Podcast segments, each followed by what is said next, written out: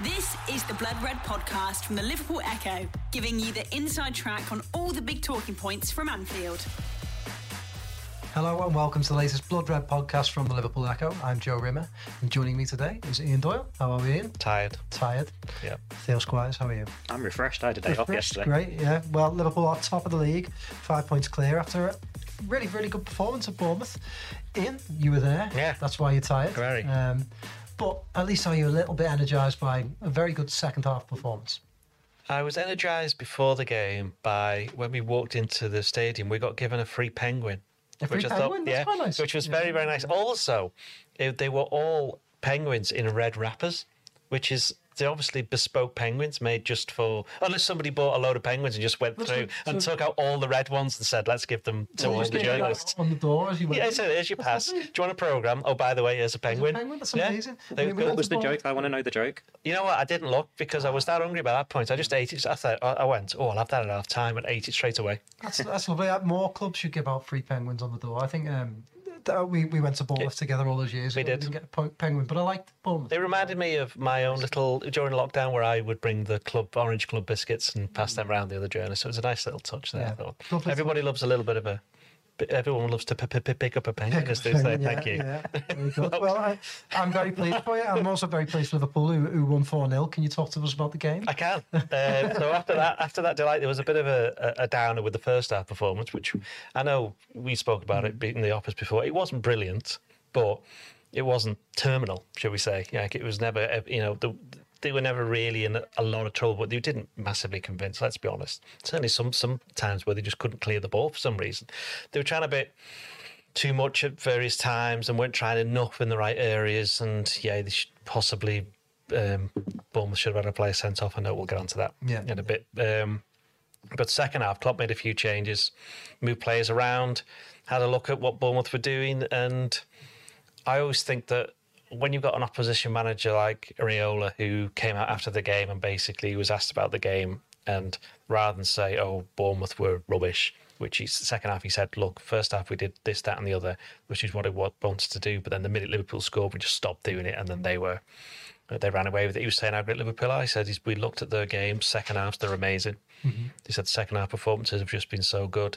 They're very, very clinical. And even though they got a lot of players out, they're still able to select players who can get the job done and play at that standard. So the second half, I thought Liverpool played very, very well. I thought a lot of players who you look at someone like, for example, Joe Gomez didn't have a particularly great first half, but he didn't let it bother him. And I know we've spoken quite a bit. He didn't make any individual mistakes, but we've spoken a bit about Gomez. Sometimes in the past, he's had problems. Mm-hmm. It looks like he's had problems mentally, but didn't let it bother him. It wasn't just him. There was others who, who stepped up.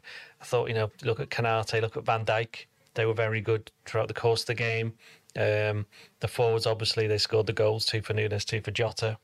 Um, Gakpo came on, made a bit of a difference. Yeah, I thought you did well. But then you've got someone like Alexis Mac Allister, who in the first half in particular, he was the one who was I wouldn't say keeping Liverpool, keeping it all together, but he was the one who was giving Liverpool a bit of drive and a bit of determination. We wanted to get them moving when a lot of the others were, as Klopp said, you know, we like having a break. We need it. We need to rest. But when we come back from these breaks, we tend to lack a little bit of rhythm, which is funny because it's only been 10 days since they played. It's not like it was three weeks, but it does goes to show, as we said in the last podcast, that Klopp loves his rhythm. And Yep. that's an example of why. So Mac Allister was very, very good. As I said, it wasn't just him. The second half, you know, if you're going to go to a team that's taken 22 points out of 30, they won 3 0 United before Christmas. They've had good results since then. They played well, and you could see in the first half as well why they've done well. They, they had, um, they- I thought they did quite well. Bournemouth, certainly early on with Liverpool's press, they managed to get around it either by playing through quick passes or playing the ball over the top. They tried to get in a couple of times. Um, but yeah, second half, Liverpool just showed the difference between the teams.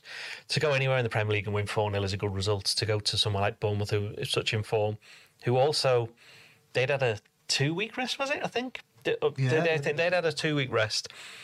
They didn't have any problems with rhythm, did they? But the longer the game went on, Liverpool wore them down and, and deserved to win. And you might argue, probably the performance of the season so far. Yeah, I think so. Uh, before I continue, um, thanks for listening. If you are listening to us live on YouTube or on Facebook, please leave a, a question um, in the comments, and we'll try and get round to it. Um, our producer will, will will drop them in the chat to me, and I'm, I'm keeping an eye on the YouTube chat.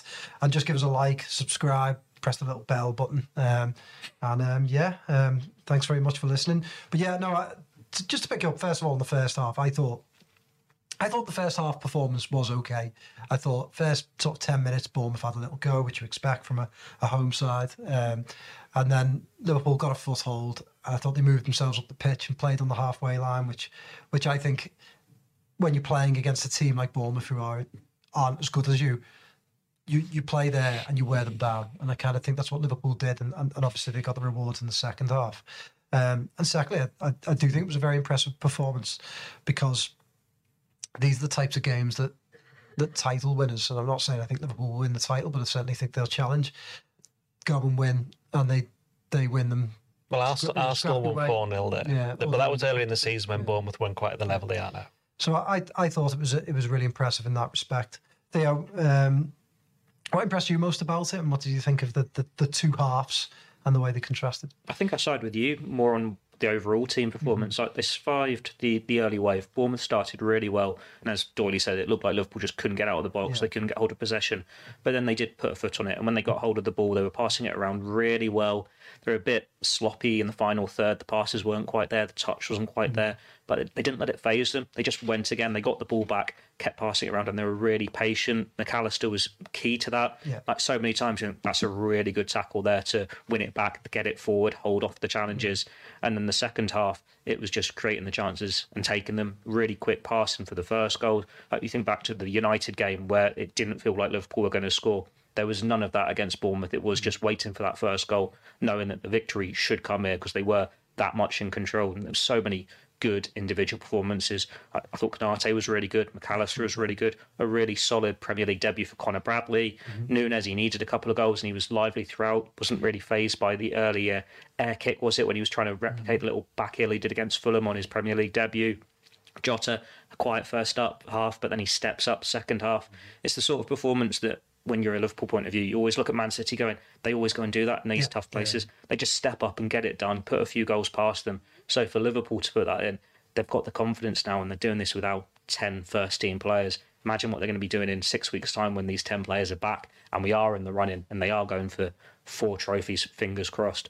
It's certainly a step in the right direction that got that rhythm there, even if it took them a half to properly get going and get the goals. Yeah, I mean, we, you and I did predict um, score draws, which one listener helpfully reminded us. But that, that's why I thought it was so impressive, Ian, because like these are the type of games I think they are tough, and we probably probably going in, I, I probably would have taken a point because I think if you get through these games, the point is not so bad. But to win the title, you have to do a bit more, and and and they did that. Um, do you see it as a bit of a statement that Liverpool are here to stay in this title race? I mean, yes, and also no. Uh, I think yes, in the sense that I think we mentioned on Friday about this is three games that are, are going to be pivotal: Bournemouth away, Chelsea at home, and Arsenal away.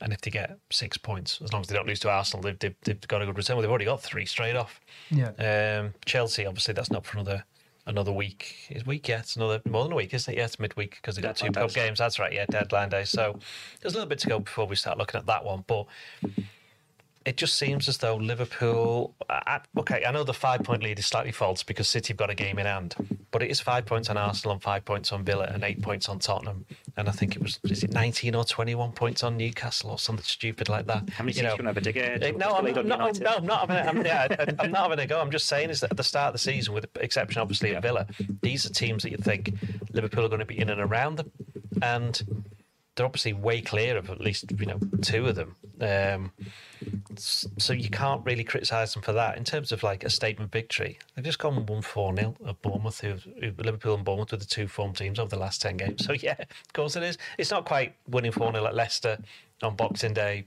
when they were second in the league. Yeah, Uh, yeah. But as I said, well, you know, Liverpool they don't win games four 0 away very often. Yeah. And it's and I know that Bournemouth I wouldn't say helped them. I mean Bournemouth were clean through twice, weren't they, towards the end and missed two chances. So it's not you know, it's not as if they didn't have have their opportunities. But obviously, the game was done by then. Um, And so you look at the opportunities though. They kept Solanke so quiet, and he. is well, it's the thing. Everything you play, everything they play, everything off him. And when he's in form, as, as we've seen, is that I think there's only is there only Haaland who scored more goals in the Premier Haaland League and this year? Salah. Yeah, I think they're slacking up they a bit more now. now. Yeah, well, the fact that he's up there with those Yeah. two tells you what a good season he's having. And Liverpool did keep him quiet, and there wasn't anything for, th- for them to play off. To be fair, that, that that was the problem with Jota in the first half, wasn't it? Everything was bouncing off him. I think I put my ratings. He, he's mu- he may have been a trampoline. Everything was, you know, just bouncing him off him, which was sounded better when I actually wrote it. I just teed it up there badly, didn't I? Yeah. Uh, which obviously got deleted, I think, for the by the time the, the game had finished. So I'll get rid of that. Um, so yeah, I don't, there's- no complaints. I mean, the only the only worry is obviously Curtis Jones coming off with an injury. Klopp said after the game, he said, "Look, Curtis is an experienced player." That made me laugh. That actually, he's 22. he's but you know he's experienced enough to know three 0 up. He felt a twinge on an injury that he was already carrying. It turns out. And they'll, you know, we know most footballers certainly this time they've got one or two things, you know, they'll have something wrong with them, which they're carrying on through. But there's so many big games coming up, the Liverpool can't afford to lose anyone else. So the only down thing would be him, and also the drive home, which was uh, Yeah, which was scary. I it was extremely scary. You know, more than thirty years driving, that's the most genuinely petrified of being driving. Worse than Sheffield United. He was worse than Sheffield United, yeah. That was bad, coming over Snake Pass in the middle of the night. But this was like, the rain was coming down, it was windy, you couldn't see anything. And there were literally cars just stopping on the side of the road going, I've had enough of this, I'm just going to wait until it passes over. But we couldn't because we had to get back here for this podcast. Yeah, well, you do know, Ian. You do know, Ian. When you drive through a storm, you can hold your head up high. You can, yeah. So um, I'm quite happy with that. I didn't even laugh. It's um, it's better than the Ghana one the other day, I'll give you that. Oh, come on, that was good. That right, was um, good. No. Yeah, I, I, I've lost my train of thought now because of that. Um, Diogo Jota was someone that we spoke about in the pre-match pod, and, and, and again, this listener uh, did say to me, he said, um, I, "I don't like Jota from the start. I, I don't always like Jota from the start." And I think first half, Yeah, that kind of showed it a little bit, didn't it? Yeah. he, he sometimes it's the way he turns on the ball quite often in our own in, in a um, half and gives it away, and he does that quite often. But his finishing is so sharp, isn't it, Theo? And, and I think Carragher said after the game, um, he's one of, if not the best finisher, just purely finishing that he's seen at Liverpool. Obviously, Robbie Fowler is probably the other one, and, and you mentioned him. But where does he rank? Um, what do you think? I mean, I, I, I find it hard to believe that he ranks higher than, than, than Fowler because Fowler's finishing was just supreme finisher. But but I mean, Jota just has this brilliant knack, doesn't he, of, finding the goal from from any angle and finding those little positions um, that gets him tap ins, that gets him shots across the face of goal, those types of different goals that you associate with a really good finisher. We showed that with his second one, wasn't it? When he, he air kicked it and then mm. still managed to put it right across the corner, the perfect striker's finish. He's certainly up there, but I think he's still a one in three, isn't he? Like he never plays every single game. You you rely on him to get a goal. We've said on these podcasts before, if he plays in the United game or the Arsenal at home game, Liverpool win and he probably scores. He is still that player where you need a goal, you want him on the pitch. When Nunez has missed a couple or Gakpo's not getting in the box, Jota's the one you turn to. Salah, obviously, he's a record speaks for itself, but you still think Jota's the prime finisher here. He's the one who takes his chances. It's strange to say of a player who went a year without scoring. He's obviously taken time to get back to his level after injuries, but now we're seeing the level we were seeing from him first half of the 21-22 season when he was like scoring goals to put Liverpool in the League Cup finals, and he, he was deserving to start in that team ahead of Roberto Firmino. He's an amazing finisher. Uh, he's never going to be right at the very top of those lists because he isn't this player who's going to be your first name on your team sheet. But as long as he scores the goals when he gets the chances, is what you want to see. He's capable of missing them as well, mm-hmm. which is a trait I think of like Michael Owen back in the day. When he was on form, everything went in. When he wasn't on form, it was a really long goal scoring drought. Nothing fell for him. Jota's maybe similar to that without quite the pace, but he's got that clinical instinct in front of goal. You know he's going to score when that ball drops to him. Yeah, I, I like. I think Jota really thrives when Liverpool have worn a team down, and those little pockets of space start to open up in the box, and that's when he, he seems to just find those positions. It was great seeing him, seeing him for his, his second goal, you know, the, the air kick and, and then subsequent finish. You you see him drop back, and, and you can see him screaming at Conor Bradley, who did really well to find him, to to um, to pass him the ball. But yeah, I think I think he thrives in a, a Liverpool team that's functioning really well. Um, would you think that's fair to say?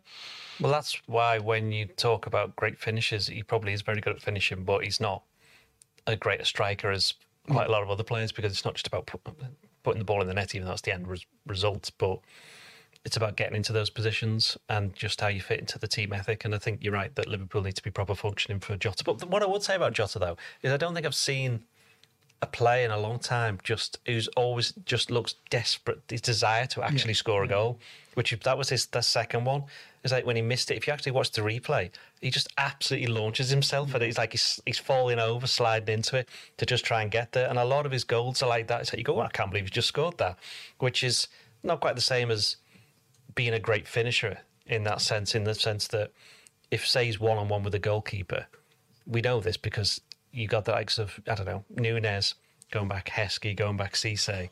The number of times that they, the number of times they go clean through on the goalkeeper, and you think he's probably just going to blast this straight at him, which is invariably what they would tend to do quite a lot. Yeah. Um, but with with someone like Fowler, you'd always think, think he's going to score. I think in that sense, Jota's somewhere in the middle. You would expect him to to finish it, but as Theo said, he does have these spells where he just he misses one, then he misses ten. Yeah.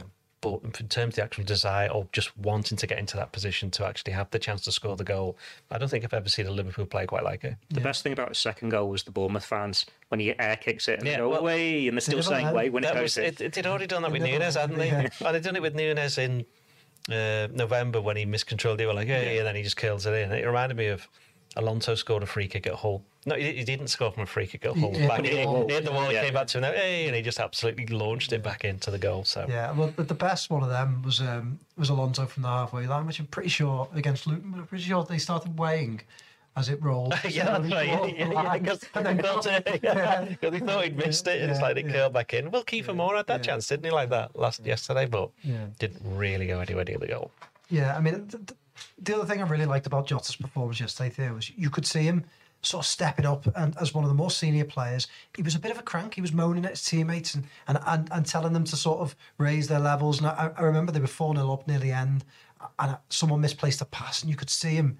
Liverpool could have broken it. You could see him immediately turn and sort of give them a little bit of, come on, you know, higher standards than that. And I think one of the most impressive things about yesterday and, why I think it, it, it might be the most impressive win of the season so far is just that they had so many players out injured, but to a man they stepped up. And and you know Konaté you mentioned it before I thought was brilliant.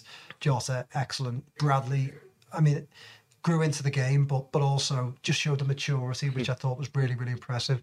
Van Dijk his levels this season have been through the roof and, and it continues yesterday. Um, Gomez continues. I'm going through the whole team, but you see what I mean.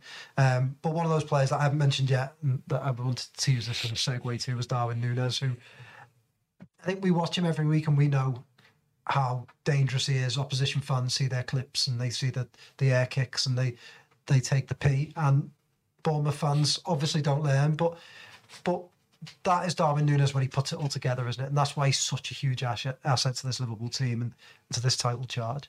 Yeah, definitely. I think I did a piece. It went up Sunday morning. and, Like, you just felt that this was going to be a game for him to silence the critics. Like it was last week. Was it Nedum Onuoha who was saying Liverpool fans are turning on him? They're losing patience. No, they're not. No. They, they know he's a raw finisher. They know he doesn't score everything that falls his way. They know there's going to be the missed chances. But he makes things happen. Like it's what one goal in 16 games before this one since he scored the absolute worldie at Bournemouth when he came on and won that game. But he's got so many assists in that run. He was in a really good hot run of form then, scoring goals in games successively for club and country. Uh, he's going to go up and down in spells. But then when it does fall, he doesn't let it phase him. Like the fact that he missed a couple of chances, he's still going to go and get another chance. He's still going to create something. If he doesn't score, he'll set it up. Like it was his run into the box that leads to Jota's second goal, even if the cross was a bit overhit. But he's a very popular player because of that work rate, because it doesn't face him, because he keeps going. And all defenders say he's the one you'd hate to face it because he just has a bit of everything. He's got the pace, he's got the power, he's got the attitude. Personally, I love the booking he got as well. I know Yeah, it's not brilliant. quite Yeah, uh, yeah, the. Bobby Clark one where it was everything's riding on this. You need to put this tackle in because they're 4 0 up. But still, he, he puts in a vital tackle at a time to stop the attack. He's it getting wasn't even a tackle, was it? He just went bang and just, just knocked the lad over, which yeah, I, I love that too. I thought thought that summed up the, the Nunez channeling his chaos into The a right really way, yeah. way. Yeah. The Blood Red Podcast from the Liverpool Echo. The Blood Red Podcast from the Liverpool Echo. But he's one of these players like the, the younger generation because they've now lost Henderson, they've lost Milner, they've seen Ronaldo go, Fabinho go, all these players that were leading the levels. Mm-hmm. The younger ones are stepping up. As you mentioned there with Jota, we've seen it with Trent. He wants to be a senior player now. He doesn't want to be the academy graduate. Konaté said it before the Bournemouth game, saying how he wanted to be a leader in the defence when they played Arsenal. I think C. Nunez is similarly doing the same thing without being able to speak English very well. Like they're all stepping up together, and it's what makes this team so popular because they are still very early on in their journey, but they're taking responsibility. And after the dismal performances we saw last year, it's suddenly all falling their way. Yeah. Um, ask you. I've got some questions, but ask you about Nunez first. Um, obviously, what, what did you make of his performance? And you obviously wrote your snap on him. Um, then Bournemouth fans just not seeming to get the memo with with Nunez. Yeah, I mean, we've, we've spoken quite a bit, obviously, on, on this podcast. I mean, okay, right. I saw a stat on Twitter just before, sorry, X, which X. nobody Nobody calls calls it. Nobody called the, the least successful rebrand ever. How on earth has he got all his money? Because he's just clearly, anyway. Um, I need to be quiet now because he'll probably just buy this podcast himself. You're out. Um, Yes, I saw something that said that. Well, Nunez has scored 25 goals for Liverpool since arriving. So, and I think he's got 101 career goals now. So basically, a quarter of his career goals have, have been at Liverpool. And I know he's only 24, but he's played for four clubs now, hasn't he? Yeah. And his country. Um, but the stat was that since he arrived at Liverpool, he scored more goals than Saka, Martinelli, or Jesus in all competitions. I think interesting. And that was they- this year's title winning front three. that's not finished yet. Come on, right? They won it So at Luton. What's so that that was quite. And I know that okay, Liverpool this season have been in the Europa League, but I don't think he scored that many goals in the Europa League, has he? he got one at last. Last didn't I can't think of any more. He wants to. Maybe one more. Yeah, I think possibly. But even so, Gakpo's the one who scored more. yeah, even so, he's scored a lot. uh, Most of his goals either Champions League or the league or the domestic cup. So there's not that much difference in that. In fact, Arsenal were in the Europa League last year, weren't they? What we're talking about. So that kind of that kind of negates it. So that does show you that he obviously knows where the where the old onion bag is, as old people say, ruffle the onion bag. Uh, but his finishes just made me laugh. I mean, because it's, yesterday the second one was completely unorthodox. Just wanted to get something on it, good finish. But his first one, going back to what I was saying about Omni just about about Cisse and Heskey and everybody like that, you just thought he's going to absolutely hammer this, but just calmly just mm. strokes into the bottom corner with his right foot. It was a very un what you would think would be an un Nunez esque goal, which is a very long and made up word. But if you can do a bit more of that, he'd score loads more. So they basically show that he could do it. It's just getting it all together. And yeah, for all the reasons that we've said before, he's he's just now getting into that groove. I still think going back to the Newcastle game at the start of the season was massive for Liverpool, massive for Newcastle, and massive for him. Yeah. I think that was one of the most, still one of the most pivotal games of this season, probably the Premier League season. Full stop. Yeah, fair play. Uh, there was another good stat that I saw yesterday from Michael Reed. Um, Darwin Nunez has 10 goals, 10 assists, and 31 appearances this season. It's only the fifth time a player has hit 10 goals and assists for Liverpool this soon into a Premier League era. So the t- Gerrard took 29 appearances in 07 08. Steven Gerrard took 30 appearances, 13 14. In the same year, Suarez took 23 appearances. Um, Salah in 21 22, 31, and then Darwin Nunez this year, 31. But I think that speaks to, again, opposition fans might see that the air kicks and the, the misses, but that speaks to his overall But influence. It's the first Premier League player to get to 10 and 10 this season. Yeah. Yeah, and, Yeah. and, and, the, and the, the added to that is it's not just the goals that he that immediately set up or scored, but yesterday he had a hand in all four because you say he made the run down the Yeah. left for one of them, and then the other one was the ball dropping, which he sort of like just running running over their defender, didn't he? So he just is, he just is central, I think, to, to everything good Liverpool do at the moment. Um, and um, yeah, another good performance yesterday. Um, some some questions um, from listeners. First of all, um, Are they viewers or listeners? listeners, vi- viewers, viewers, they're I suppose they are listening. They're definitely listening. Yeah. Yeah, um, Depends if it's you or me talking. there's Yeah. some good, um, there's some good penguin chat in the chat. Go on, what is Uh, it? Go on. Someone said the blue package penguins always tasted better than the red package ones. I can't say I'm that much of a penguin Aficionado. aficionado, Yeah. yeah. so I don't know. Uh, Um, but I feel like you're going to have an opinion on this. Um, I feel as though it's all well, no, because we're going to do a completely different podcast on the on on the, what what you see makes what you taste different. You know what I mean? So no, it just it's no different. It's still the Should we same just say that. Red's best because we're the Blood Red podcast. Well, I would normally say Reds weren't. That's the whole thing. if you're going to go down that road, I'd tend to have given somebody else, but I didn't this time. Well, someone also said um, haven't had a penguin in over twenty years. Sorry, Paul. Uh, do you, do they still have crap jokes in them? Yes, but I, I can't remember what it was. Yeah. I did. I, I just threw the wrapper away in a bin. Bit left field. Save the planet. But, but Paul also asked, we'll stick with him. Uh, any thoughts on the season Xabi Alonso's having at Leverkusen? Incredible season, isn't it? It is, isn't it? I mean, one of the, They're, is it six points clear or seven? It's something. It's it's because Bayern Munich lost, didn't they? Then two They've only collided. lost one game all season, haven't they? Leverkusen. And they've hardly drawn any as well. Yeah. Never- Have They they, got lost? a last minute win, didn't they? The Have they lost one? Have they, I, mean, I don't even think they've lost any, have Have they? they not? I think I think they won all six group games in the Europa League. They're through in the in the cup, and I don't think they've lost a league game. I think they've drawn two or three. That's it. That's the question. Yeah, it's very good. I, I it's never very good. Yeah. overexcited about about former players who become managers because, like, yeah, they haven't lost a game all season. Yeah. Oh, sorry, no, that's that's in the league. Um, That's what you no, care no, they, they haven't lost a game all season. Yeah. Full stop. Um, which is incredible, isn't it? They've only drawn three times in Yeah, the league. it's just- whenever it's- every other game. I mean, I never like to get overexcited because I thought Gerrard did a really good job at Rangers, and I know that that isn't the strongest league, but still, if you look at where Rangers were, um, but I mean, there's there's good jobs, and then there's pretty incredible. He's not. jobs he- so he- he- far. I think. I think this if you're a, if you want to be a Liverpool manager and a Real Madrid manager, let's be honest, because he's probably going to end up managing both of them the way he's going. And then Bayern Munich as well. Yeah. for good measure. Um, so you, You have you to need to to win players. Yeah, stuff, and so let's just see what happens. But he can't because he can't have done any more than he's doing now. Let's be honest. yeah. Well, you mentioned Gerrard there. He went into a, a two-team league and it's win the league. Yes, he did it, but they're not going to do it much else. I think they're going to be first or second. Alonso comes in when Leverkusen were just above the relegation zone, so they're happy to just get into Europe, and he's managed to do that. Then to not only get them in a title race going against Munich to be clear, not losing games. He certainly made a massive difference there. You look at the managers he's had in his career; he's obviously taken a lot from all of them, and they are some absolute legends. There's every reason to believe he could be the next one if he keeps it going uh, win the Bundesliga title, even if he falls short. Better teams, worse teams have fallen short, having gone against uh, Munich over the years. We saw that with Dortmund last year. But if he can step up and do it, you, you sort of want him to be that next Liverpool manager in waiting.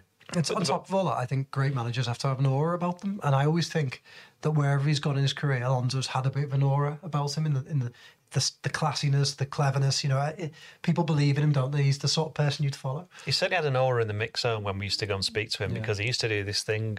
I may have mentioned this on the podcast before, where when you asked him a question, because he was con- his English isn't his first language, he was always concentrating on it really, really much. So he'd be like staring at you very intently, almost like the question you're asking is ridiculous, but he was just trying to concentrate. That's the aura I remember. Whenever I think of Alonso, I think of that. Never mind all these goals and stuff. I just remember him looking at me a bit weird, you know, during the very long list of people who've done that. Yeah, yeah. Yeah. I beat you. I beat you on that one. Yeah. Um, there's a couple of other questions from Facebook. Um, is Thiago going to play if he returns?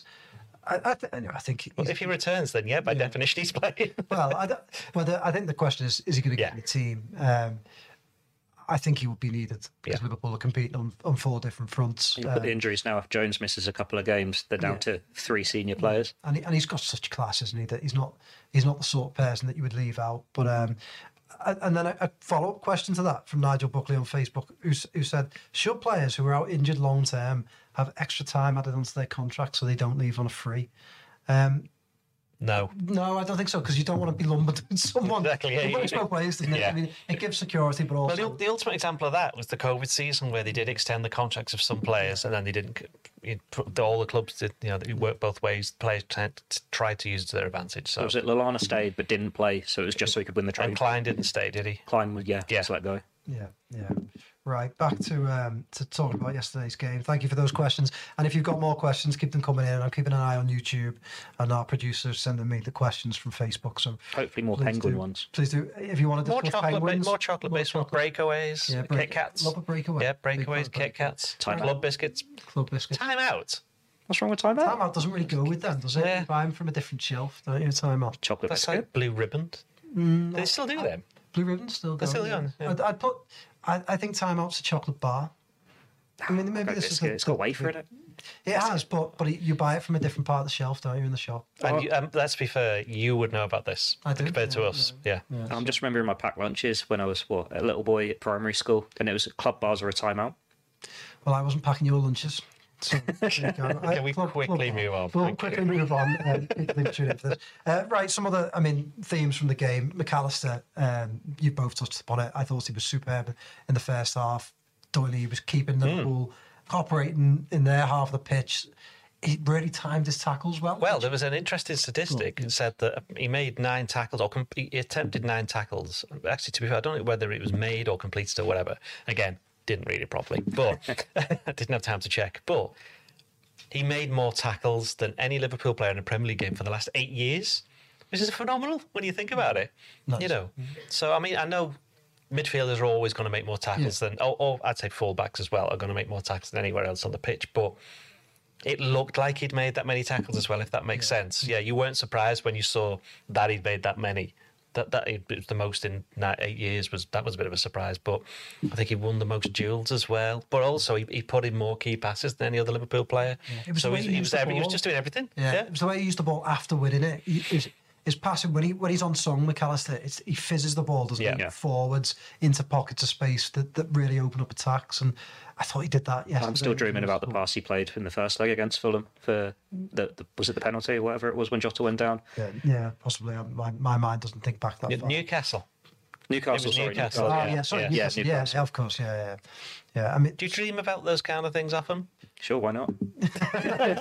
Not sure- I think you're not supposed to be able to control your own dreams. To be fair, um, alongside him. But to be fair, actually, before we move on from Mac Allister, I think Theo, earlier this season, you'd probably say that some of the tackles he was putting in, he wasn't quite getting the timing right. So it shows how he's he's grown into that role defensively. Anyway, Yeah, he's been a bit slow with some of them, wasn't he? But he's obviously learning on the job. Like Liverpool thought they were signing a number eight, and we'll never know how the season would have fared if they'd kept a, a Fabinho, they kept a Henderson, or if Trent stays or goes into midfield and Bradley had stayed fit.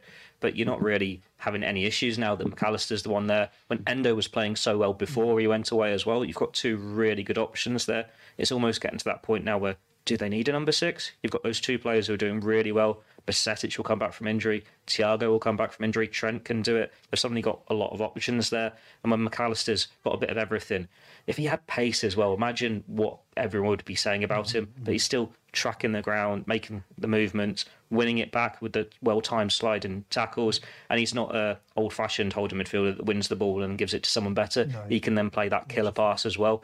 He's been really great to see, probably since the Man City game. I know he's had a few weeks on the sidelines since then, but that was the game where you go, he can do this role, Yeah. and he's certainly grown in stature since. leadership as well. I think again, one of the things I think Liverpool always do when they buy well, they seem to buy good characters, don't they? And, and this Liverpool 2.0 or Liverpool Reloaded, whatever you want to call it, seems to have good characters throughout, and Mac Allister seems to have added to that. Um, Curtis Jones, another I thought another really good performance from Curtis Jones, and I, I feel like he's the he's that unsung hero that we now talk about every week. But but his his passing again is so good. He, he's always an option. He, he seems to be involved in goals just before they become. well, key, key part in the first goal, Yeah, bring it on the chest and Yeah, playing it yeah. into Jota. Um, he seems to to stick things together, doesn't he? Quite well. Yes, which is why we have to hope he's not injured. Yes. Basically, he's had enough uh, injury problems over the past two seasons, and I know even if he is out, this one will only be slight. But it's come at a bit of a bad time for Liverpool. Mm-hmm. That League Cup game coming up on on Wednesday, it's Wednesday, isn't it? Yeah. Yeah. What day is it? It's Monday, It's isn't it? Yeah. yeah, it's thank you. Yeah. And we'll find out tomorrow what if Szoboszlai is fit or not. Yeah, I mean, if Szoboszlai can be back for that, that'll be a bit of a timely return. But then I suppose you could Mac Allister go back to him, timely return with Endo, Yeah. Mm-hmm. Yeah. uh, Bradley, timely return with Trent. So, so some of them, while Liverpool have got a lot of players missing, the returns of some of them has come at quite a good point. Yeah, well, someone's actually said to us we still have Man United and, and, and sorry, Man City and Arsenal to play. With everyone fit, what midfield would you choose? Oh, that's a good question. Well, I definitely have Mac Allister and Curtis Jones in there. There's there's two. Yeah, Now, then you're like, basically, it's down to two players. You're either going to put Szoboszlai in if you want to go attacking, or you put Ed in if you want to play mm-hmm. that kind of. So, probably Arsenal away, you put mm. Endo in if you're playing them at home. it's inc- incredible to say that, isn't it? Considering Szoboszlai's start to the season and, and how highly we all rate him, but So you're saying you'd have Mac Allister as an eight for if you're going a bit more Yeah. defensive. Yeah. Yeah. That's the that's the midfield Jason has picked. Endo, Mac, and, and Jones is my choice. Theo, Um, it varies depending on opposition form at the time. Like if we were having this question two months ago, we'd all be saying Szoboszlai. Yeah. We wouldn't be saying Endo. They're playing Arsenal and Man City in this question. yeah, Oh, literally in a week or so for Arsenal. Um, I- I'm still going Szoboszlai, McAllister, and Jones. I think uh, Endo's done really well, but those seem to be the first choice three. Endo's not going to be a, a long term option there, even if you get a good four years out of him. The Blood Red Podcast from the Liverpool Echo. The Blood Red Podcast from the Liverpool Echo. I think I know that, that's long I term. don't think it's long term. How long do you think these players play for? Well, these players, you expect them to be at Liverpool for eight, ten years, aren't you? Some of them. I think How many? How, hang on a minute, right? How many of them are actually been there for eight to ten years that are playing now? S- Salah must be getting No. close to eight. No, Are we not he's near that yet? No, he's not. He's, he's six, isn't he? He's six and a bit. 2017 to It's not eight yet. no, seven. Yeah, We're coming up to seven. Mane never got there. Firmino didn't. Well, they just no, seem Firmino like got they're- eight. Firmino got to eight. To be fair, Firmino. So it just feels like they're yeah. there forever. So yeah, we're Um, on that peak years. well. Sorry, just making a note of something. Um, what are you doing? Don't, yeah, don't Um, let us interrupt you. Yeah. well, I was trying to think of my midfield, and you just took over with your eight to ten year um, argument. I think Man City, I would play Endo, Mac Allister, and Jones. Arsenal, I would play. Mac Allister Jones I and would play. Szoboszlai. I would play Endo, Szoboszlai, Jones. You wouldn't play Mac Allister? No, not not Arsenal. No. How literally Why? we're taking this question because Endo's not going to be available for Yeah, us. Endo's not- he's, he's asking with everyone. Fit. Well, Jones might not be available, so. It also depends home and away. You know, home. home Yeah, this, game but let's, okay, come on. let- The question needs to be more specific. Come on, people, sort it out. Jason, If they're in the Champions League final, what is your front th- uh, your front three, your midfield three? Who are they playing in the final? Leverkusen. right. Um, they could actually play Leverkusen in the Europa League finals. they could, yeah. Um, just one, one touching on on the um, Curtis Jones, the Kluivert tackle. Hmm. Now, I just for the life of me cannot understand why Curtis Jones was sent off. It was to me it was the exact same tackle, but I don't think I don't think Curtis Jones was sending off to be to begin with. I thought yesterday's one was Uh, worse. but I- but I thought, I, I think sometimes you can make that contact on someone and it not be a sending off. I think you know it depends on the way you the way you make the tackle. His his foot roll over the ball and he makes pretty bad contact with um with Luis Diaz. The same thing happened with Curtis Jones at, at Tottenham. But again, why send the referee over to the VAR monitor at Tottenham? Nothing was done yesterday. It, it is these things don't help, and I try to defend referees a fair bit, but these things don't help the process, do they? The funny thing is, there was a one with Caicedo as well, wasn't there? I can't remember what game it was. He did exactly the same, the same thing with? Chelsea. No, it was it was ran before Christmas, um, and because Simon Hooper was the referee, and Simon Hooper was the referee at uh, at Tottenham, and on both occasions he booked the player, did give a red card, and it was obviously VAR, and and and the referee Andy Madley, he uh, yesterday he didn't even give a foul, so, so he, he wasn't going to send him off. But Paul Tierney was the VAR, and he, he decided that wasn't worth a look. I agree with you. I don't think Jones should have been sent off. Caicedo, I don't think got sent off and shouldn't have been sent off, and I don't think Kluivert should have been sent off. But if you want consistency, they've all got to go. Yeah, yeah, and, and and to a man, the explanation after Jones was, yeah, that's the right. You know, all the PGM MOL said that it was a sending off.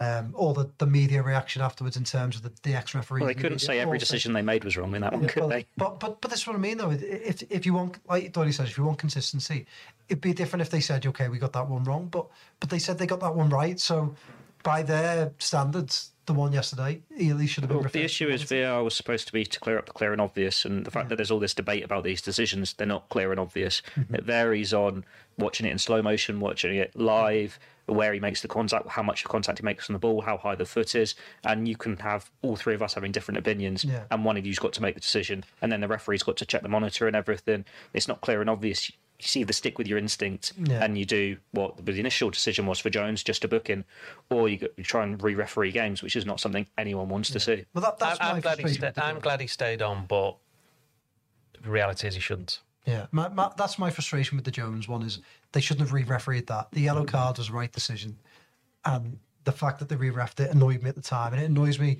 yesterday that they didn't then re-ref that. I mean, I, I'd rather not see them re-ref anything, but but you know, it, it does. It is quite maddening. But we'll move on from that quite quickly because there's a couple more positives that I really want to talk about. Um, Ibrahim Konaté, Theo, you touched on him before. He was just really, really good. The block he made, um, I don't remember who it was on. Solanke. Solanke. Uh, I mean, Van Dijk loved that, didn't he? He was he was giving him a, a big pass, a big hug, and really geeing him up. But again, Konaté's taken a bit of time, I think, to get back to his best. But this, when he puts it together, he's one hell of a, a young defender, isn't he? defensively, he's got a bit of everything. He's got the pace. He's good on the ball. We're seeing a bit more of the the Matip runs from him, carrying it forward. Um, mentioning Matip, he certainly stepped up since they lost Matip, and that's what you needed. Um, as Doyley mentioned at the start of the podcast about rhythm, is benefiting from there because he's not in and out the side. Maybe when you've got three games in a week, you take him out of one because you've still got that seed in the back of your head that you need to protect him because of the injury past.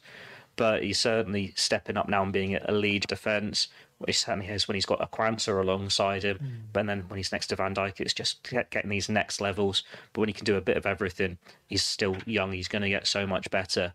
Um, we're seeing Van Dijk now in his early 30s getting back to his best. And we say centre backs can keep going well until their late 30s. If you look at a Thiago Silva, Konaté is just this is just the star for him. Yeah, uh, and Conor Bradley, Doyley, um, a really really good performance from him. I thought I thought not just for the, the fight that he put in defensively, and, and obviously they had a real go at him early doors, and he got to grips with that. But attacking wise, he showed real composure at times, didn't he? What was actually funny about Conor Bradley is that when it got mentioned beforehand, oh, he's making his Premier League debut. It was like, is he? He just felt as though he'd played loads of games already, and then he was the first Northern. Then, then there was he's the fact he's the first Northern Irish player to play for Liverpool in seventy years, which is ridiculous when you think about it. It's crazy. Yeah, it's, it's a, yeah it is a bit odd. Tell you said he read me stuff. Thanks.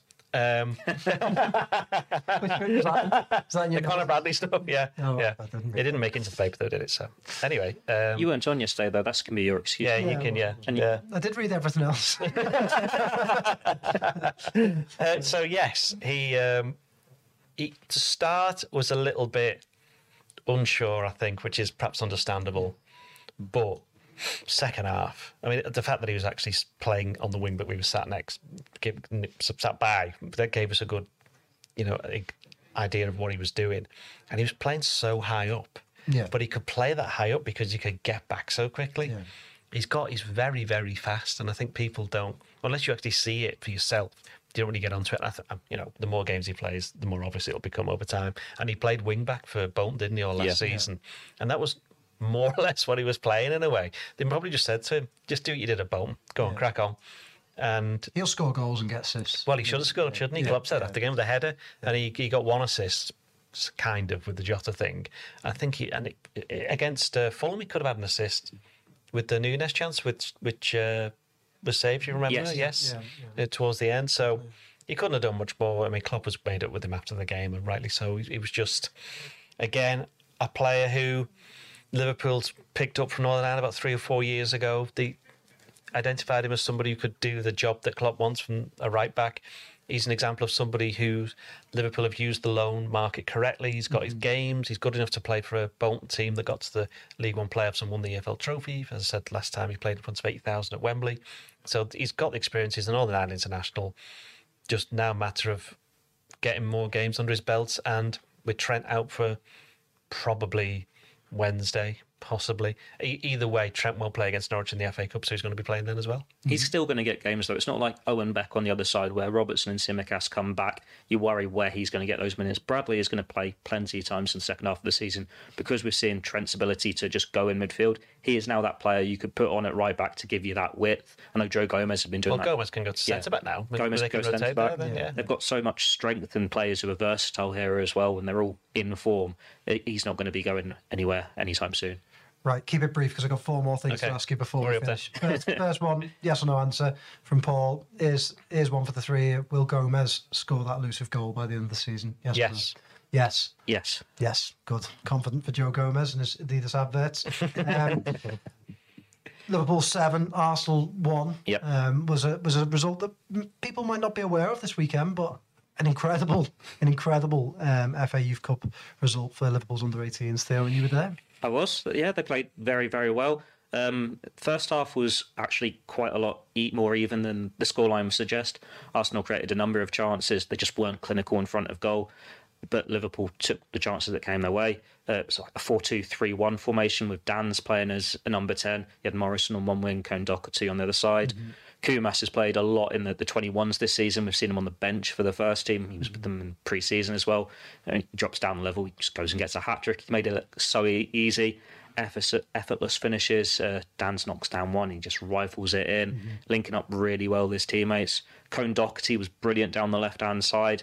The second half, Danns decides, I actually want to score a couple of goals as well, and he does. If you've not seen his free kick, uh, search out the highlights. I'm assuming on the club website Yeah. somewhere. It is an amazing free kick that wouldn't look out of place in the Premier League. And then a little shout out to Trey Anonhihi in I've said that wrong. What's his name? Sorry. Nyoni, uh, uh, who we gave a shout out on the Q and A, didn't we, earlier Mm. this month? You said, I think it was you, or was it Gorst? You said he was the one to watch. I think course he. But yeah, he, he was brilliant in midfield. It was a more withdrawn role from what we've seen from him so far, but he's still pressing so high up the pitch, which leads to the second goal for Liverpool. And then he plays this amazing long pass for Kone-Doherty's second. I'm losing track here of the order of these goals. But yeah, he, he was really good in midfield as well. The four players that we've been speaking about most were the ones that stood out, and that's not a surprise. But then Arsenal, were- they were beaten finalists last year, so to go and put seven past them shows they're contenders for this cup now. Yeah, really exciting stuff. Right, let's pick our team quickly for Fulham, which we can't forget. Liverpool have a game in the best, comp- sorry, the world's greatest cup competition. I have to get it right. Um, the, the League Cup on Wednesday night. Um, Sorry, is it better than the Champions League? It's the world's greatest cup Better competition. than the World Cup? Better than the world. It's the world's greatest cup competition. So yeah, At it's in the name. It's in the name. Kelleher. Oh, we, we actually Yeah, yeah. yeah, Kelleher. Yeah, Kelleher. Uh, Conor Bradley. Yeah. Uh, I think I actually think it'll be Van Dijk, Konaté, and Gomez. Yeah, I, I, I think so too. And I think Yeah, I it agree. should be. Yeah. Because it'll be Beck and Quansah for the weekend. Yeah. yeah. Okay, so your midfield. Um, uh, well, there's not anyone left, is there? So it'll be Mac Allister. I don't think Jones will be fit. I think Szoboszlai will have to play. Uh, and I think I've missed a player out. Gravenberch. He's got to play as well. Yeah, yeah, I can't argue with it. And Elliott played quite well yesterday, I thought, in, in patches. So, um, but but I think if Szoboszlai's fit, then Szoboszlai plays.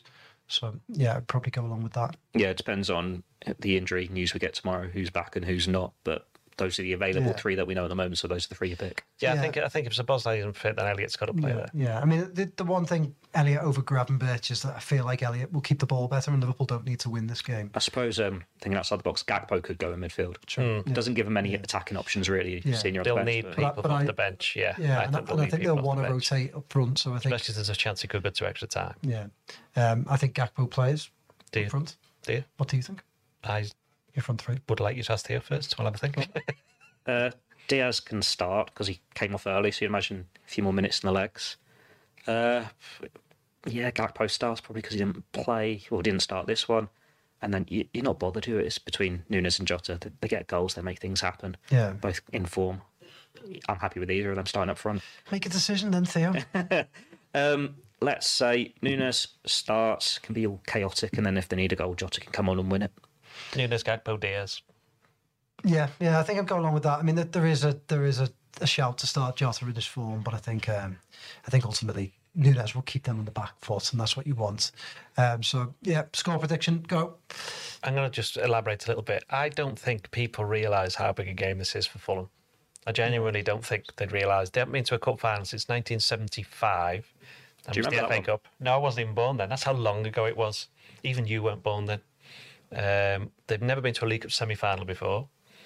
Uh, probably Chelsea are going to beat Middlesbrough on Tuesday, which means that they've got the chance of playing their hated neighbours at Wembley in a cup final. It's a, and they're only getting beat by one goal when they could have been losing by three or four, given the way the game ended. Obviously, Liverpool weren't very good in the first half, and, and Fulham could have easily gone 2 0 up. Are you predicting a semi final defeat here? Um, no, I'm just saying it's going to be a very, very tough game for Liverpool. They didn't do well at Fulham last year. Got away with a two-all. Since remember they had a one-all. They've had they've had trouble winning games there. So I wouldn't be surprised. And Liverpool don't need to win though. So I wouldn't be surprised if it's a draw. I wouldn't be surprised if Liverpool lost. But if it went to penalties, I think Liverpool would win. So what is your prediction? I'm going to say they'll lose and they'll win on penalties. Lose and win on penalties. I'm going to say one-one gets them through.